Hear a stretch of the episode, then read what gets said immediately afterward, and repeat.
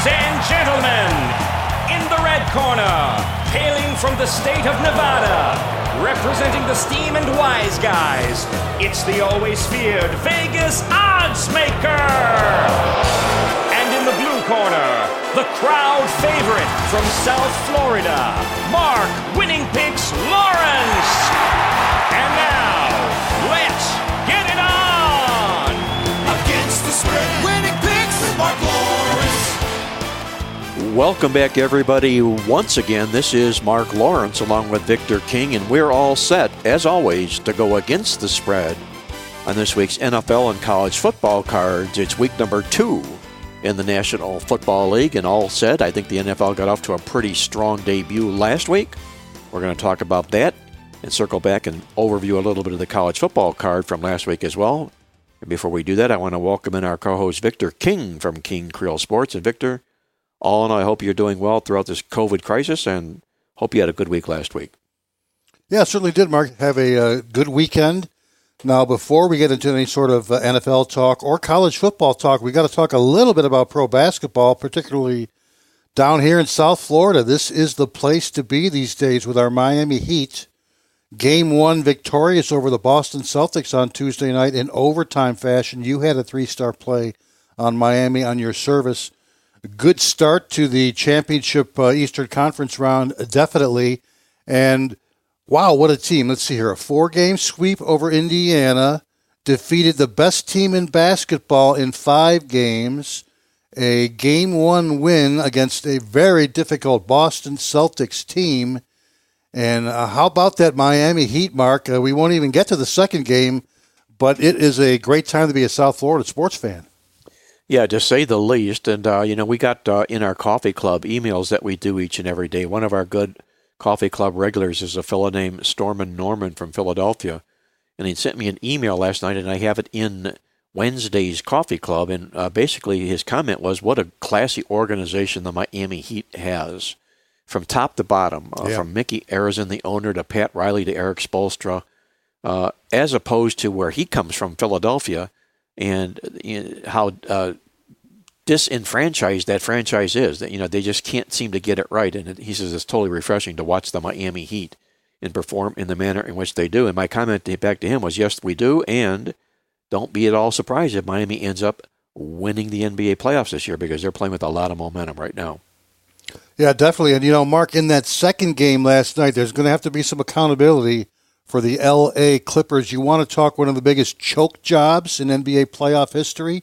Three to one series lead over Denver. So Denver becomes the first team in playoff history to come back from three to one deficits twice in the same postseason. Not only that, the biggest money line underdog in a series. They were plus 610 against the LA Clippers, and that was the biggest uh, underdog to come in in a playoff series since the Chicago Bulls back in 2012. And if you want me to go on a little mini rant, I want accountability. I want accountability from Doc Rivers, from Kawhi Leonard, who went, what, 6 for 22 for only 14 points, no points in the fourth quarter. I want accountability from Paul George, who went 4 for 16 for 10 points, no points in the fourth quarter. And I'll just say this if this was a LeBron James led team, Mark, he'd be catching all kinds of crap today from the media. So for the LA Clippers, who were supposed to be, you know, playing the LA Lakers in the Western Conference Finals, I want to hear some accountability because that was a big choke job last night in Game 7. Yeah, that would have been a dream matchup. The Lakers and the Clippers didn't come to be. And one other interesting note that I had read along the way that the Clippers going into that game, Victor, were 0 7 in chances to close out a series to advance to the conference finals. Now they're 0 8 in chances to win in advance, and they choked, like you say, big time last night, or I should say Tuesday night, with that loss to the Denver Nuggets and tip of the hat for the Nuggets, playing a little bit like Miami in the Western Conference, upstarting everybody. Victor, let's switch it over to the college football side of things real quick, real quickly here. Uh, the uh, Big Ten announced uh, this is Wednesday morning. We do the podcast, and they announced that they confirmed that they will be starting college football October 24th this season, which is really good news for the sport of college football because they are badly needed. And I would expect to perhaps see the Pac 12 follow suit here shortly. which means we can get college football back to some regular semblance that we are used to knowing. And uh, I know their reservation or their hesitation was largely uh, over the coronavirus and the positive test situation. And uh, we had come across the fact that uh, the Big 12, who took their lumps last week, had Texas Tech had reported 75 players testing positive since the month of June. You also had uh, from them LSU had their coach say that almost every player has caught the virus. It was to be expected, and now we can move on. I don't know if, if I'm Dr. Fauci, I'm not agreeing with that at all, that assessment. Uh, as a football fan, I like it, but I don't know if I do from a health perspective, especially for young kids. Uh, where do you see the Big Ten fitting into the college football picture this year, Victor? And do you foresee the college football season playing to a full conclusion? Who knows? Uh, I say no, and, and, and I say that from the perspective of the guy that's trying to keep up to date with our college football databases, in which games seem to be canceled on a daily basis and then added on a daily basis. We don't have too much news as far as the Big Ten, other than the plan is to return on October 24th. But I'll say this it was a difficult weekend, as you mentioned, for the Big 12. Bad losses, as you just touched on, big numbers of missing players. They're weighing down the league. That is that's for certain. Abject busts last week by what Iowa State beaten by the Raging Cajuns, by Kansas State beaten by Arkansas State, and by Kansas who lost to Coastal Carolina. That's what I call a uh, unholy trinity of upsets, and at the hands of teams from the Sun Belt Conference, which are traditionally, you know, the lowest rung on the uh, FBS ladder. So very difficult for those three schools. Uh, not to mention the fact that uh, you know the you just touched on on it. The Kansas football team was declared a COVID cluster by their uh, state of the health and environment last week. The Oklahoma State game was canceled last week because Tulsa, uh, the team tested uh, tested positive. The TCU they had their game against SMU postponed because of COVID issues. The same thing happened in Baylor and you know, I'll give a little credit to the power duo Oklahoma and Texas, who won easily last week. But you know, the competition was non-existent. Uh, what Missouri State and UTEP? You know, it's not going right. to be too difficult to defeat those two teams. But a rough week for the Big Twelve, and it's uh, not going to get any easier. No, it's certainly not going to get any easier. My main concern here is this, Victor, is that in the acceptance of positive COVID tests, I'm afraid that they're going to move into the direction of approaching these like they're accepting a flu test, nothing more. And nothing can be further from the truth because anybody that does test positive for the COVID 19 virus has after effects from positive tests. I'm talking about organs, hearts, so forth, and whatnot. And uh, it's, it's concerning to me from a health perspective. So hopefully, uh, maybe this virus does get a lid put on it and we can move forward and enjoy the sport that we've come to learn and love. We'll keep a, a closer handle on that each week as we do each week throughout the season in our Playbook Football newsletter. With that, Victor, let's switch it over to the NFL side of things. And before I hand it off to you to go over the numbers of what we saw on a pretty successful opening week of the National Football League, one quick little mini rant, if you will, and what on earth happened with Vic Fangio and the Denver Broncos Monday night. I think Vic f- fell asleep at the switch uh, watching the end of that football game, I couldn't believe what I was seeing. Here's a football team that had all three timeouts in his back pocket and let the Tennessee Titans march down the field to kick a game winning field goal and didn't exercise any one of those timeouts.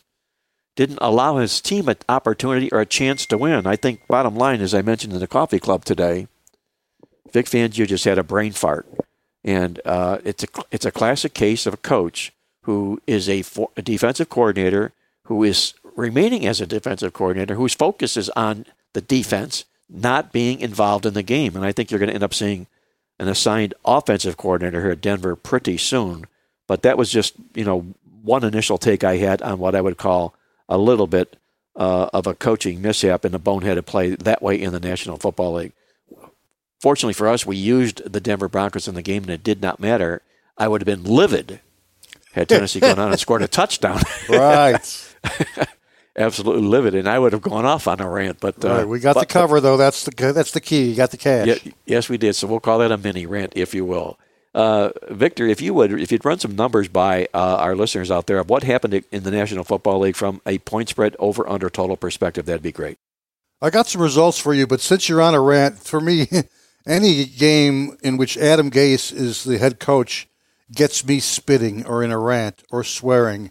And uh, I, I was foolish enough to use the New York Jets as one of my plays in the uh, Circa contest last week. And uh, after one quarter, I was already lamenting that particular play. You want to talk about an ugly game, particularly in the first half. The Jets stunk in all phases. Their defense was jumping off sides. They were committing playground pass interference calls, getting pushed around at the line of scrimmage, punt coverage shoddy, just completely, completely embarrassing. And I know in his mind he probably thought his Jets were unprepared, but guessed that the play would be sloppy all across the NFL due to the COVID restrictions. But man, this guy, uh, he makes me rant every time I watch a Jets game, and I'll just kind of get that off my chest. But let's get into the NFL, if you will. And uh, in a very uncertain week one, the most uncertain week one in NFL history, if you came away with a profitable Sunday and Monday, then uh, good for you. I know we did here uh, at Playbook. Let's see, Mark, we lost our play on the Browns on Sunday, came back strong with the Cardinals as a three star play, an outright underdog win over the 49ers. And then, as you mentioned, the four star play on the Denver Broncos as your opening week play of the year. Uh, they didn't win, but they got the cash, and that's a pretty cool start. Uh, we had a pretty cool start with our King Creole service as well. The only college football play that we uh, were on on Saturday was the under in the Clemson Wake Forest game, and that was a nice easy, easy double digit winner. And then we followed it up on Sunday with the over of the week winner in the Saints Buccaneers game, a game that we perhaps didn't deserve to win based on the fact that I think both offenses looked pretty bad in that particular game, but we'll take a win. And then, of course, we came back on Monday night with our total service with a nice winner on the Giants and the Steelers under the total. So a uh, nice opening weekend profit for our King Creole service as well. But I do have the numbers, and it was a good week one in the NFL for the underdogs. 8 7 and 1 ATS. Now, that's not earth shattering numbers. I understand that against the spread for underdogs. Home dogs went 4 and 2 against the spread. That was fairly interesting. The significant part was the fact that of those eight underdogs that covered the spread mark, seven out of those eight won their games outright. Seven outright week one underdog wins. And that's very, very big because we know that when a favorite not only does not cover the point spread, but loses the game outright, that's going to destroy a lot of people in survivor pools. That's going to destroy this new hot way of betting where people like parlaying together big money line teams or money line favorites to win their game outright. And with so many outright underdog, uh, excuse me, favorite losses, that destroys those people that like parlaying those favorites together. In terms of over unders, nine and seven over under in week one. That's nine overs and seven unders. At one point, it looked like almost every single game was going to go over the total, as eight of the first ten games on the week one schedule ended up going over the total. But once we got into the late afternoon on action on Sunday, we started settling into a fairly consistent under pattern with two of the three late afternoon games going under the total, the Sunday night game going under the total, and both Monday night games under the total. I imagine when we talk to Andy a little bit later, he'll probably mention it was an outstanding week for the sports books, with again all that under action hitting in the um, prime time games, and the fact that there were so many outright favorite losses in the NFL. But uh, a good week overall for the dogs, and a few more overs and unders. A little bit surprising to me, but we'll definitely take it. And again, anybody who came away with a profit in week one, uh, good for you. Let's move on to week two then. We're going to look forward to moving on to week number two, and we're also going to look forward, Victor, to our preview of our NFL football game of the week. We're going to have that on tap when Victor and I come back with more here on Mark Lawrence Against the Spread. All new Playbucks tokens are here. Only at Playbook.com can you earn rewards and get up to $100 in free Playbucks tokens to use as you choose. And with your Playbucks tokens, you can use them for Playbook Experts picks and selections. Plus, you earn 20% in free bonus tokens when you do. If you haven't got your $100 in free Playbucks tokens, do so now. Simply visit Playbook.com and click on the tokens link. It's that easy. That's the all new Playbucks tokens waiting for you at Playbook.com. Only the Playbook Experts VIP experience offers. We Pay the Juice, conflict game notices, tokens bonuses, SMS alerts, and Genius Game alerts. It's the only customer experience of its kind. To find out more about becoming a Playbook Experts VIP, log on today at playbook.com or call toll free for more information at 1 800 Playbook. Become a VIP this football season with your Playbook Experts VIP membership. Welcome back to Mark Lawrence Against the Spread. Now, back to the show. Hey, welcome back, everybody. This is Mark Lawrence along with Victor King, and we're going against the spread on this week number two National Football League card and delving into college football as well. It's time for our featured NFL Game of the Week segment, and we've got a dandy on tap inside the AFC West Division on Sunday when the defending champion Super Bowl champion Kansas City Chiefs travel to Los Angeles to take on the Chargers at brand new SoFi Stadium. Victor, how do you see this showdown between the Chiefs and the Chargers shaping up from an over under total perspective? You know, there's been some major moves in this uh, game, both from a side perspective and an over under perspective. I'm seeing the Chiefs open up as six point road favorites, and they're already up to eight, in some cases, even eight and a half on the road in so- uh, SoFi Stadium as they take on the 1 0 Chargers and from a over under perspective, it opened at 51. I right away played the game under the total at that number of 51. And what I noticed on Monday and Tuesday while working on the totals tip sheet is that there has been a steady, very steady diet of smart, what I consider smart under money in the last 24 to 48 hours, pouring in on the under in this particular game. It's no surprise that it's gone all the way down to 48, in some cases 47 and a half. The line has already moved three and a half points toward the under. And again, I have to assume that uh, there are some major steam moves and cash that are hitting the under, making three unique instances of bettors with the resources to move the entire market, getting down on that side of the total. And that's definitely the way I'm going in this particular game. Yes, the series has been pretty high scoring in the last two seasons, three and one over under. That's three overs, one under. Average line 50, average score 54, average margin plus 4.0 points per game. But that's almost the only thing I can find in regards to this game potentially going over the total. What I do know, as far as the Chargers go, that it, it does not matter where they play. San Diego, or in a soccer stadium in Carson, California, or in their first game ever in their combined uh, LA home, SoFi Stadium, which will occur this particular week. In either case, the Chargers are the best home under team in the NFL in division play. We can go all the way back, Mark, to the 1989 season. So we're talking 30 years. Charger home games against same division opponents, 32 overs, 78 unders since 1989. That's an across the board 71% under the total.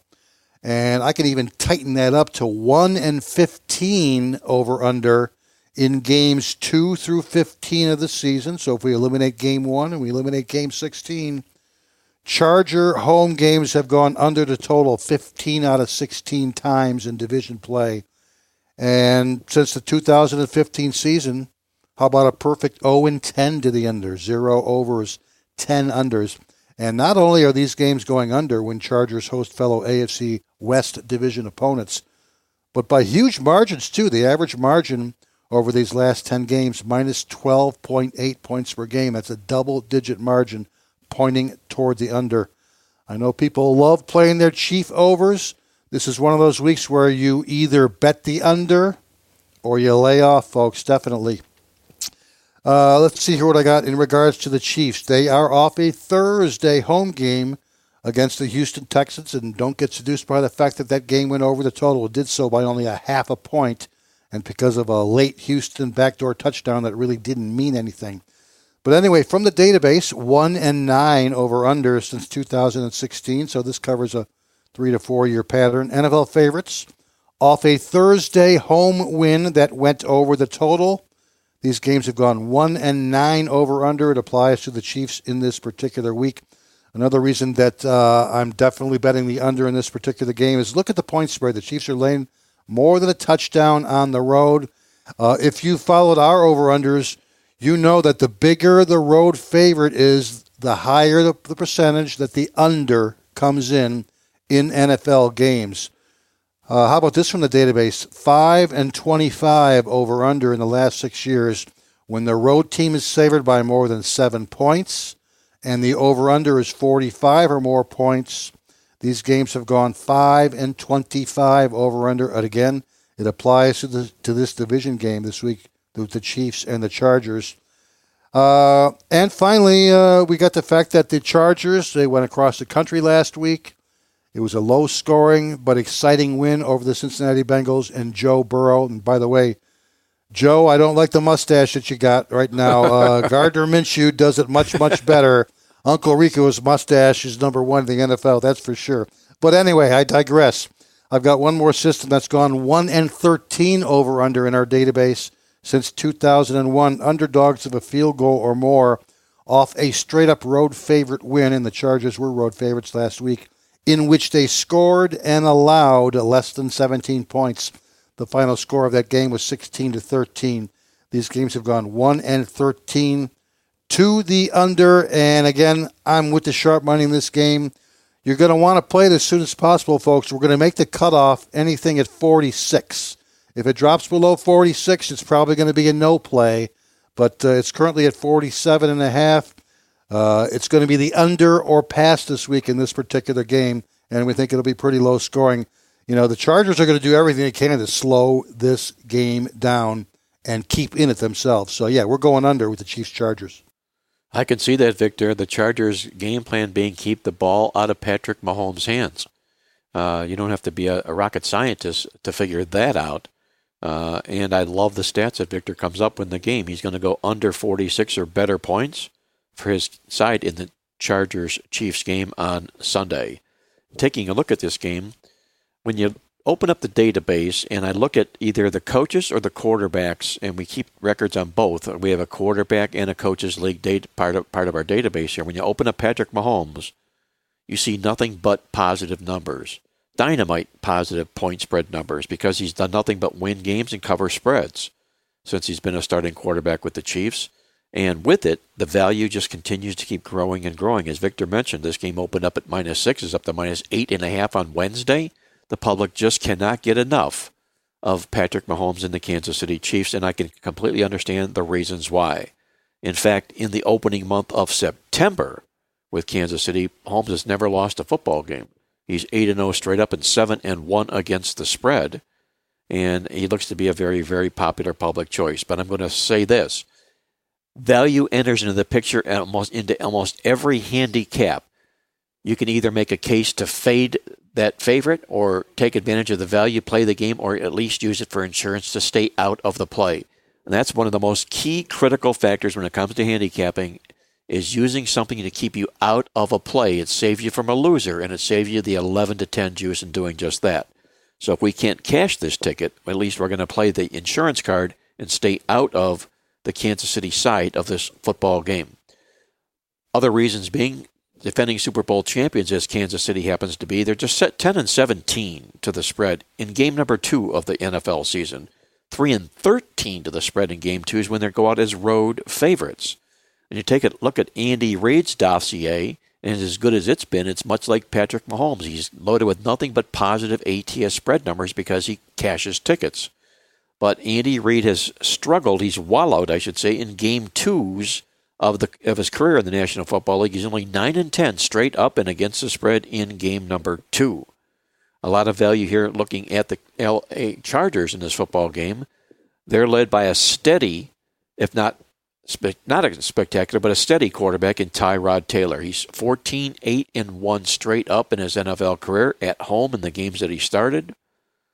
This is the largest home dog that the Chargers have been in this series dating back to 1997, uh, largely due to the fact that, again, you're talking about the defending champion, Super Bowl champion Chiefs coming in here, led by Patrick Mahomes.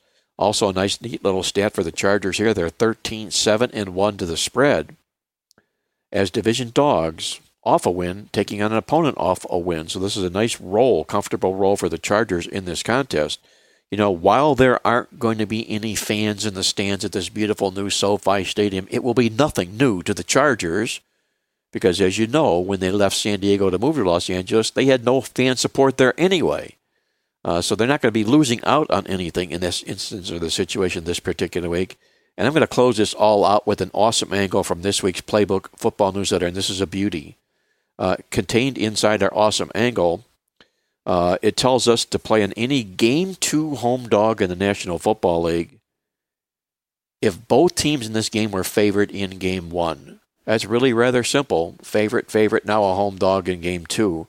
These teams are 13 and 1 against the point spread since 2010. That all goes to favoring the LA Chargers, and I'll grab them plus the 8.5 points with plenty of value in this game for my side in Sunday Showdown between KC and LA. You're tuned in to Mark Lawrence against the spread, the nation's most popular sports handicapping talk show. It's time for one of our favorite segments on the show as we hop out to Las Vegas to get the Vegas vibe from our good friend Andy Iskoe from TheLogicalApproach.com in Las Vegas. And Andy, now that the National Football League is off the schneid, college football is here. I hope the football wars are treating you well. Well, thanks, Mark. I uh, appreciate the uh, introduction. And I think that uh, so far, based on week one, I was very pleased with the results. Hopefully, a harbinger of uh, things to come.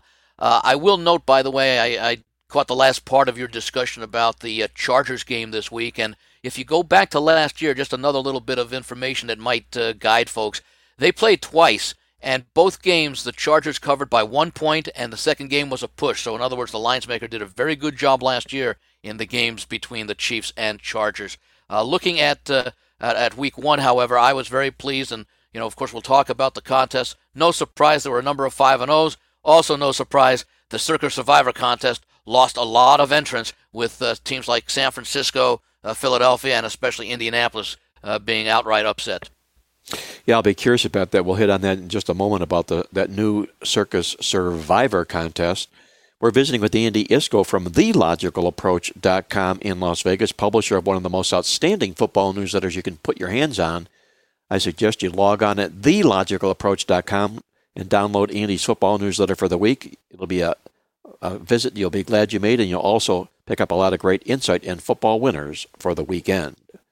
And speaking about football winners, Andy, I know that the Westgate and the Circa both officially opened their contests last week. And last week when we visited, we didn't quite know yet how many official entries they had because they were still ongoing. And I'm sure you've got those final numbers to share with us this week. Yes, I do. And in, in, fact, I didn't get a chance to fully assess what happened this past weekend because it was the opening week, and usually things sort themselves out, although there were some 5 and O's in both of the main contests. Uh, let's start with the uh, Super Contest Classic. That's the traditional, original uh, contest that uh, was uh, initiated back when it was the, uh, the Las Vegas Hilton back in the late 1980s. They had a little over 3,300 entrants last year in that contest. That's the one with the $1,500 entry fee. You pick five games a week against a static point spread. We knew entries would be down, and for quite a while this summer, it looked as though they would be down by two thirds or more. Uh, they ended up getting 1,172 entries, which is almost uh, a third of what they had last year. The Super Contest Gold saw a similar decrease. That's the $5,000 winner take all uh, contest. They had about 120 last year. This year, 72 contestants ponied up the $5,000 for an opportunity to collect $360,000 if they can uh, have the best record after 85 selections and 17 weeks are in. The Circa is where all the interesting uh, information is because that's the contest uh, that was sponsored last year. They had one contest last year called the Circa Million. It carried a million and a half dollar guarantee prize pool. It was a $1,000 entry contest and very much patterned after uh, the Westgate contest, five games a week against a static point spread. For much of the summer last year, it didn't appear they'd get the 1,500 entries needed to fully fund the guarantee. This year, uh, they, they ended up getting 1875, so they exceeded it by a considerable portion with a flurry the last week. This year, they upped the guarantee to a $3 million prize pool, and I'll note that that guarantee was mentioned before the COVID 19 was even on the radar. Back at uh, uh, in, in early January, they announced that the contest would start accepting selections in uh, in in March. Uh, Derek Stevens, the owner of the New Circa Hotel, currently the D and the Golden Gate as well, uh, stuck by his guns and said, "No, we're going to continue with that three million dollar guarantee." And for much of this summer, it also looked like there would be an overlay for the contestants as they were well short of the 3,000 entries that they needed. However, a late push over the last four or five days of the uh, leading up to the opening week of the NFL season. They ended up with 3,148 entrants. The excess of 148, no rake involved, by the way. All of that prize pool goes to the million dollar guaranteed, or gets added to the million dollar guaranteed prize pool for the four quarterly prize. Basically, if you entered either the Westgate, which also has the four quarterly prizes, or you entered the Circa Million, you basically have entered five contests. The main contest for the full season and the mini contests that cover each of the four quarters of the season weeks 1 to 4, 5 through 8, 9 through 12, and then the final five weeks of 13 through 17. So that's uh, the number of entries that they had in the Circa Million. They also began a new contest considered uh, very much like the traditional King of the Hill, Last Man Standing, etc. It's a survivor contest, carried a $1,000 entry fee. You pick a straight up winner each week until you're eliminated. If you're not eliminated and you go 18 and 0, you would also get a million dollar bonus. The overall contest itself offers a million dollar prize for the final survivor. Uh, it, there's a twist to this contest because the NFL season consists of 17 weeks. The contest consists of 18 weeks. The extra week is, comes in the form of the three Thanksgiving Day games. So for those contestants who are in the Survivor contest, make sure you have at least one of the six teams that play on Thanksgiving Day. And my recommendation to folks is you probably want to hold on to the Dallas Cowboys. They will be the biggest favorite on Thanksgiving Day up against uh, the Washington football team.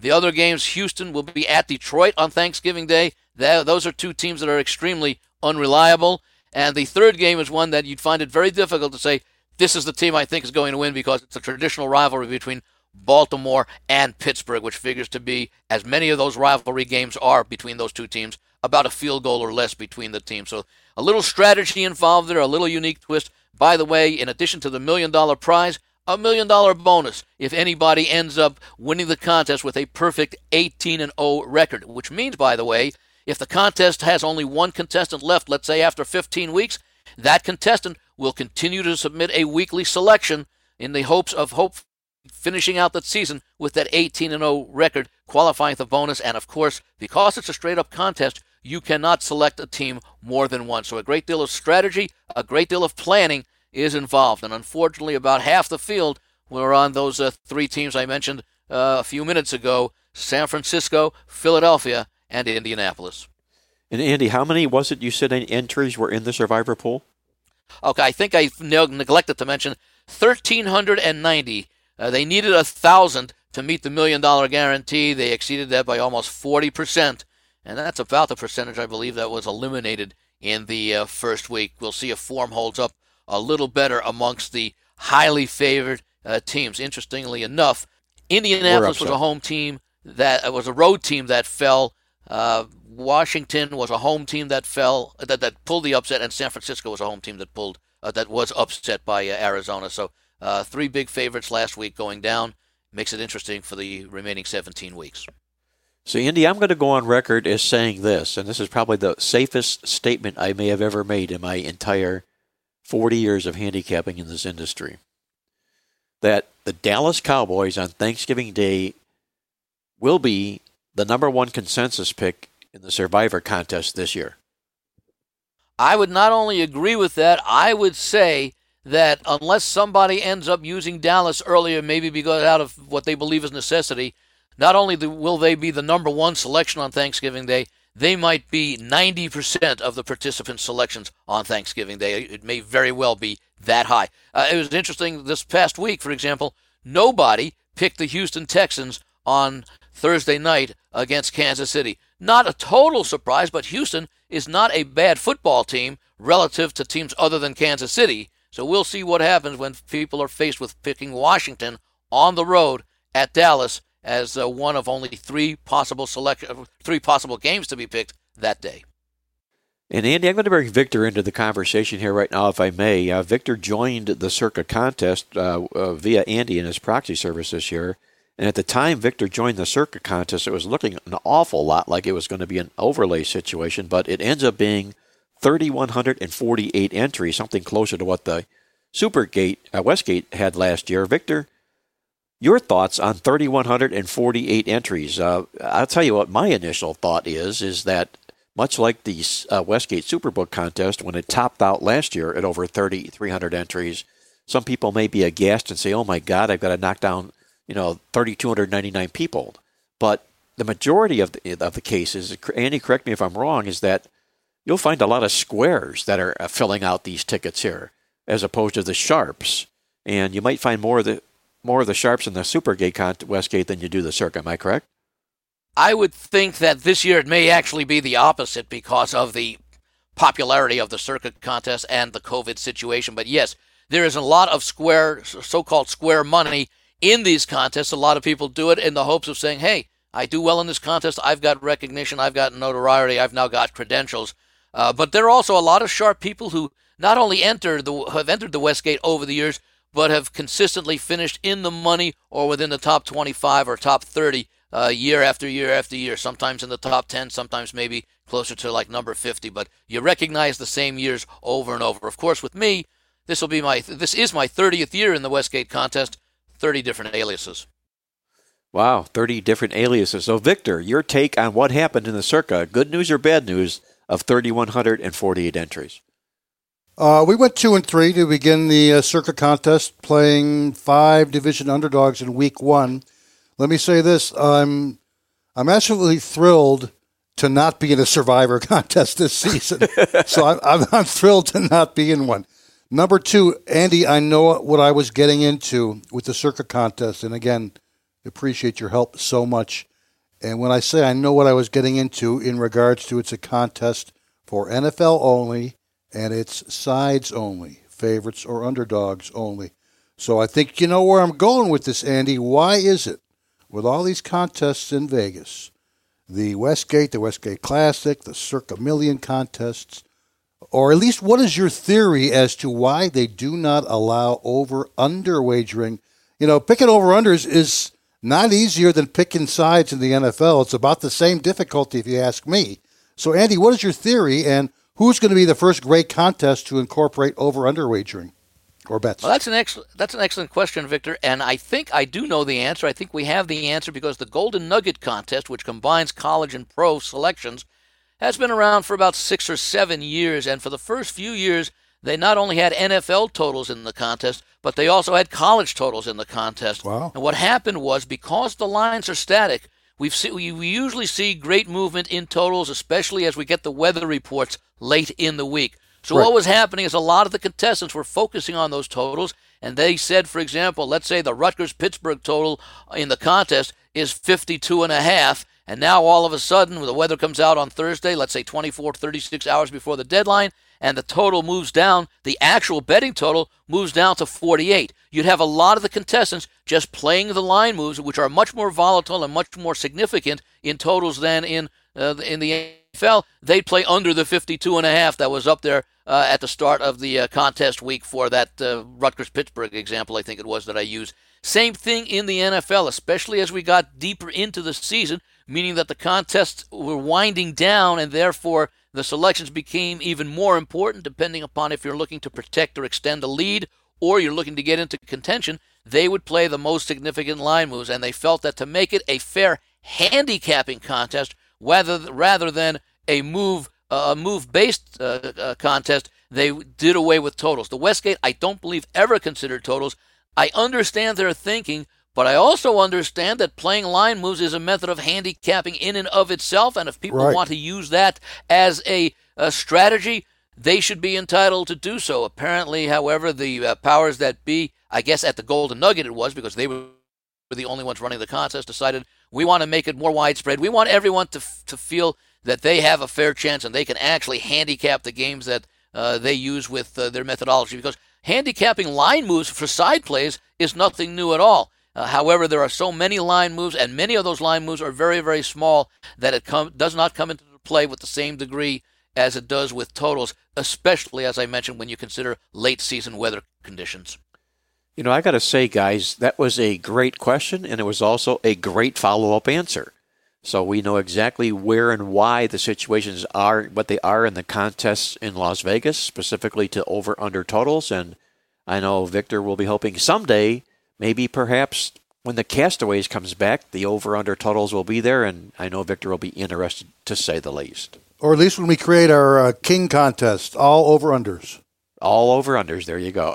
I, ha- I had that same thought that perhaps so, uh, well, the problem is that the general public, to a great extent, still does not play over unders to the same degree that they played traditional sides, and of course, uh, many of those uh, uh, folks play them in parlays as well. So, I think the prospects for a contest. I, I would not be surprised, given the popularity that is increasing in over unders, is that some place, whether it be in a state other than uh, Nevada or an offshore operation, might end up coming with uh, uh, an over under contest just to test the waters for maybe one year at least and see what the level of uh, uh, of popularity is, and that might uh, prompt them to consider going forward. I think that unfortunately the Golden Nugget model uh, may not return, but you know, things change all the time, so I wouldn't be surprised if it may be resurrected in some form in the next couple of seasons, especially as the industry seeks to rebound from uh, what's occurred over the past seven or eight months and may have an effect going forward maybe 2021 we'll see some uh, aggressive changes. For those of you just tuning in, we're visiting with Andy Iskoe from TheLogicalApproach.com in Las Vegas for our Vegas Vibe segment. And Andy, before I let you go on the show, I know our listeners would love to know what you've got on tap for your complimentary play in the NFL this weekend. Well, last week I went with, I believe I went with Jacksonville, a home underdog, yes. and this week I'm going to go with a road underdog that uh, actually did good things for me last week because I went against the Minnesota Vikings, who were laying slightly under a field goal uh, in their game at home against Green Bay Packers. I like the Green Bay Packers. I did not expect them to win uh, outright by scoring 43 points, nor did I expect Minnesota, uh, even though I was looking for them to lose. I did not expect them to be allowing over 520 yards of total offense to the Green Bay Packers, especially on their home field. Coach Mike Zimmer has been a very strong coach over the years, uh, one of the best ATS coaches since he took over the Vikings early in the uh, 2000 teens decade. Uh, however, he comes from a defensive background, and I can be sure that he is very upset at the performance of his team last week. Not only did they allow 522 yards, they did not sack Aaron Rodgers at all, nor did they create any turnovers. They're going into Indianapolis this week, which, of course, was one of those teams that was upset last week when they went into Jacksonville, losing outright in Philip Rivers' debut game with the Indianapolis Colts. And I expect that he will face some extreme pressure from an angry Minnesota defense while he's still trying to get accustomed to his new uh, set of receivers. They've got some running back concerns as well. And I'm looking for Minnesota to not just take the uh, uh, point spread cover. I think they're getting uh, plus three right now uh, the last time I looked in their uh, contest at Indianapolis. I expect them to win this game, but rather than be greedy, although I will say the way that I play um, games where I'm taking plus three, part of it will be on the money line, part of it will be plus the three. It'll usually be about 60 40 on the point. When I'm playing an, an underdog, let's say uh, between one and two and a half, there'll be a greater percentage of my play on the money line as opposed to plus the points. Three is such a key number, and that's actually the topic in uh, my newsletter uh, this week and next, looking at the value of plus and minus three, depending upon your side of your bet. So with Minnesota getting plus three, I'll make a greater percentage of the play, taking the points, but I won't neglect the point spread, the uh, money line aspect of the contest as well. Andy Iskoe on the Minnesota Vikings this week, right on the heels of his Jacksonville straight up winning call last week. And once again, I want to remind our listeners to check out the logical approach com newsletter this week to find out all about the value of plus three and what it means in the National Football League. Andy, once again, a great job on the show this week. I hope the football gods are in your favor this week, as they always should be. And I'll look forward to visiting with you next week here on Mark Lawrence Against the Spread. Thank you, Mark. I'd like to wish the same good fortune to both you, Victor, and to, of course, all of our listeners that we go out and uh, have a successful week in this uh, weekly uh, 11 to 10 battle. Don't go away, guys. When we come back, we're going to put the final wraps in this edition of Mark Lawrence Against the Spread. I'll share with you my awesome angle of the week and our complimentary plays from Victor and myself when we're back in just a short moment here. Tuned. Mark will be back with his awesome angle of the week right after this. Attention sports fans, it's time to get in on all the football action at mybookie.ag. This industry leading website is renowned for having the best odds and more betting options than any other sports book online. This is why Mark Lawrence only endorses mybookie.ag. Call toll free at 1 844 900 2387 or go online to mybookie.ag to open an account and start winning today. Get the odds you want and the fast payouts you need guaranteed. That's mybookie.a as in apple and G as in games. Tell them Mark Lawrence sent you. Only the biggest, only the best, only at mybookie.ag. Sign up today. To put a final spin on this week's show, let's do what Mark does best his awesome, awesome angle of the week. All right, guys, let's get to it. Our awesome angle of the week in the National Football League this week, and it comes directly from both this week's Playbook Football Newsletter and the 2020 Playbook Black Book. That's a 118 page special insiders edition for handicapping football and college, NFL and college games, where I feature 10 all new Bet You Didn't Know super systems. This is one of those super systems. It's called I Heard It Through the Grapevine, which ties into our Black Book theme of Motown music related articles. And what we're looking to do this week is to play against any NFL Super Bowl loser from last season, this season, when they're in non division away games and are either a pick or a favorite. Just simply put, you lost the Super Bowl last year. This year you're on the teams and teams and teams and teams and teams and teams and teams and teams in this role by fading them. We are 48 24 and 5 against the spread since 1987. That's a strong, solid 67% winning angle for over 75 plays. We're going to fade the San Francisco 49ers because we heard it through the grapevine to do so on the show this week. And with that, I'm going to hand it off to Victor King from King Creole Sports to find out what Victor's got on tap this week. And Victor, I know our listeners out there are itching to know perhaps maybe what Tuco has got on tap this week as well. Man, oh man, our, our uh, King's best friend picked up right where he left off last week. If you joined us on the podcast, Tuco said to play over the total with the Mustache Man and the Jacksonville Jaguars over 18 and a half points. He did all the heavy lifting in the first half of that game with 14 Jacksonville points. We finally got there with the, uh, his third touchdown pass of the day early in the fourth quarter, 27 points for Jacksonville, a Really nice start for Tuco. That makes him now 14 and 4 since the start of last season playing team totals. And we're going there again. Why not? Tuco said, Give me the ball, Daddy. I want to earn a brand new squeaky toy. So let's run with it this week. And we're going to be joining Andy a little bit, not on his Minnesota Vikings side play, which I think is also going to be a very, very big contest play this week. In fact, I know you even touch on the Vikings in this week's Playbook Weekly newsletter. But we're going over the Vikings team total of 22 and a half points in this particular game, with Indianapolis favored by three and the over underline currently at 48. That means the anticipated final score is Indianapolis 25.5, Minnesota 22.5. And Tuco is taking the Vikings over the total. A pissed off uh, Viking team, of course, that Andy just mentioned, taking on an Indianapolis team. And I'm not going to forget the fact that Minnesota road games were very high scoring last season. After starting the season with two division road games, Minnesota ended up averaging 32 points per game on the road in their last six games to finish the year. Not only that, but when playing off a double digit straight up loss, like what occurred in week one for the Vikings, they have averaged 27.8 points per game in the last three seasons. And once again, our boy Tuco is playing against the host, the host Colts for the second week in a row. Last week it was Jacksonville over the total against the Colts. This week it's the Vikings over the total against the Colts. And why not? Indy has allowed 27.3 points per game at home against NFC foes. That's non conference competition over the last 10 years. They've also allowed 32.0 points per game when playing off a straight up same division loss. And finally, I got a couple of patterns from last year that apply in this particular game. For an example, NFL home teams allowed 28.4 points per game when both teams came in off a straight up favorite loss. And that's the case this week, as both of these teams were favored uh, in week one action. Also, last year, NFL non division road teams averaged 30 points per game on the road after scoring 34 or more at home.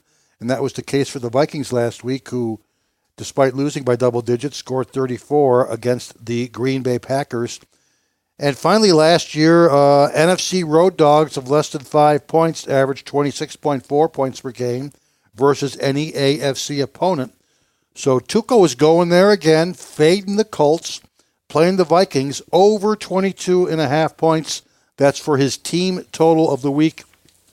And in this week's tip sheet, Mark, we've got three over under selections, including a selection in a Thursday night game between the Bengals and the Browns. So you want to check out this week's totals tip sheet. In addition, you want to check out this week's Playbook Football newsletter. Both publications now available for download at playbook.com. And for our King Creole service, uh, 1 0 in college football. We've got one game that we're targeting in terms of totals this week on Saturday, and we'll have that up on Friday. In addition, on Friday, our four star NFL over of the week. It's going to be our very first four star best bet of the young season. That'll be available on Friday as well, and that's off a winner last week with the Saints Bucks over the total. So check out playbook.com during the middle portion of the week here for our newsletters, and also uh, later in the week for our college football over under selection, our uh, NFL four star over of the week, and I think somebody's got a special $69 weekend of winners that he's promoting as well, Mark. Well, thank you, Victor. Yes, we've got a big $69 weekend special on tap this week. You can get on board by logging on at playbook.com or call me toll free at 1 800 321 7777.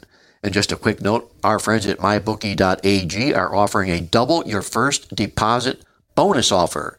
All you need to do is log on now at mybookie.ag, mention the promo code PLAYBOOK to double your first deposit. That's mybookie.ag or call them toll free 1 844 866 2387. My complimentary play on the football show today is on Louisiana Tech, who were on last week. They were postponed. We're going right back with them plus the points against Southern Mississippi. Noting that the Bulldogs from Louisiana Tech are coached by Skip Holtz, the best underdog coach in college football, currently 51 26 and 1 to the spread, including 7 and 2 when taking points in season openers. With Southern Mississippi head coach Jay Hopson quitting after game 1 and 30 year old Scotty Walden, the new head coach for Southern Mississippi, having little prep time to get his team ready here. We're going to grab up the points with Louisiana Tech for our complimentary play on the football show this week. And that's going to put the final wraps on this edition of Mark Lawrence Against the Spread. I want to thank our co host Victor King from King Creole Sports, our good friend Andy Iskoe joining us from Las Vegas from TheLogicalApproach.com, and for our good friend Jack Reynolds, who we know is listening from above. Until next week, this is Mark Lawrence reminding you to always remember to bet with your head, not over it, and good luck as always.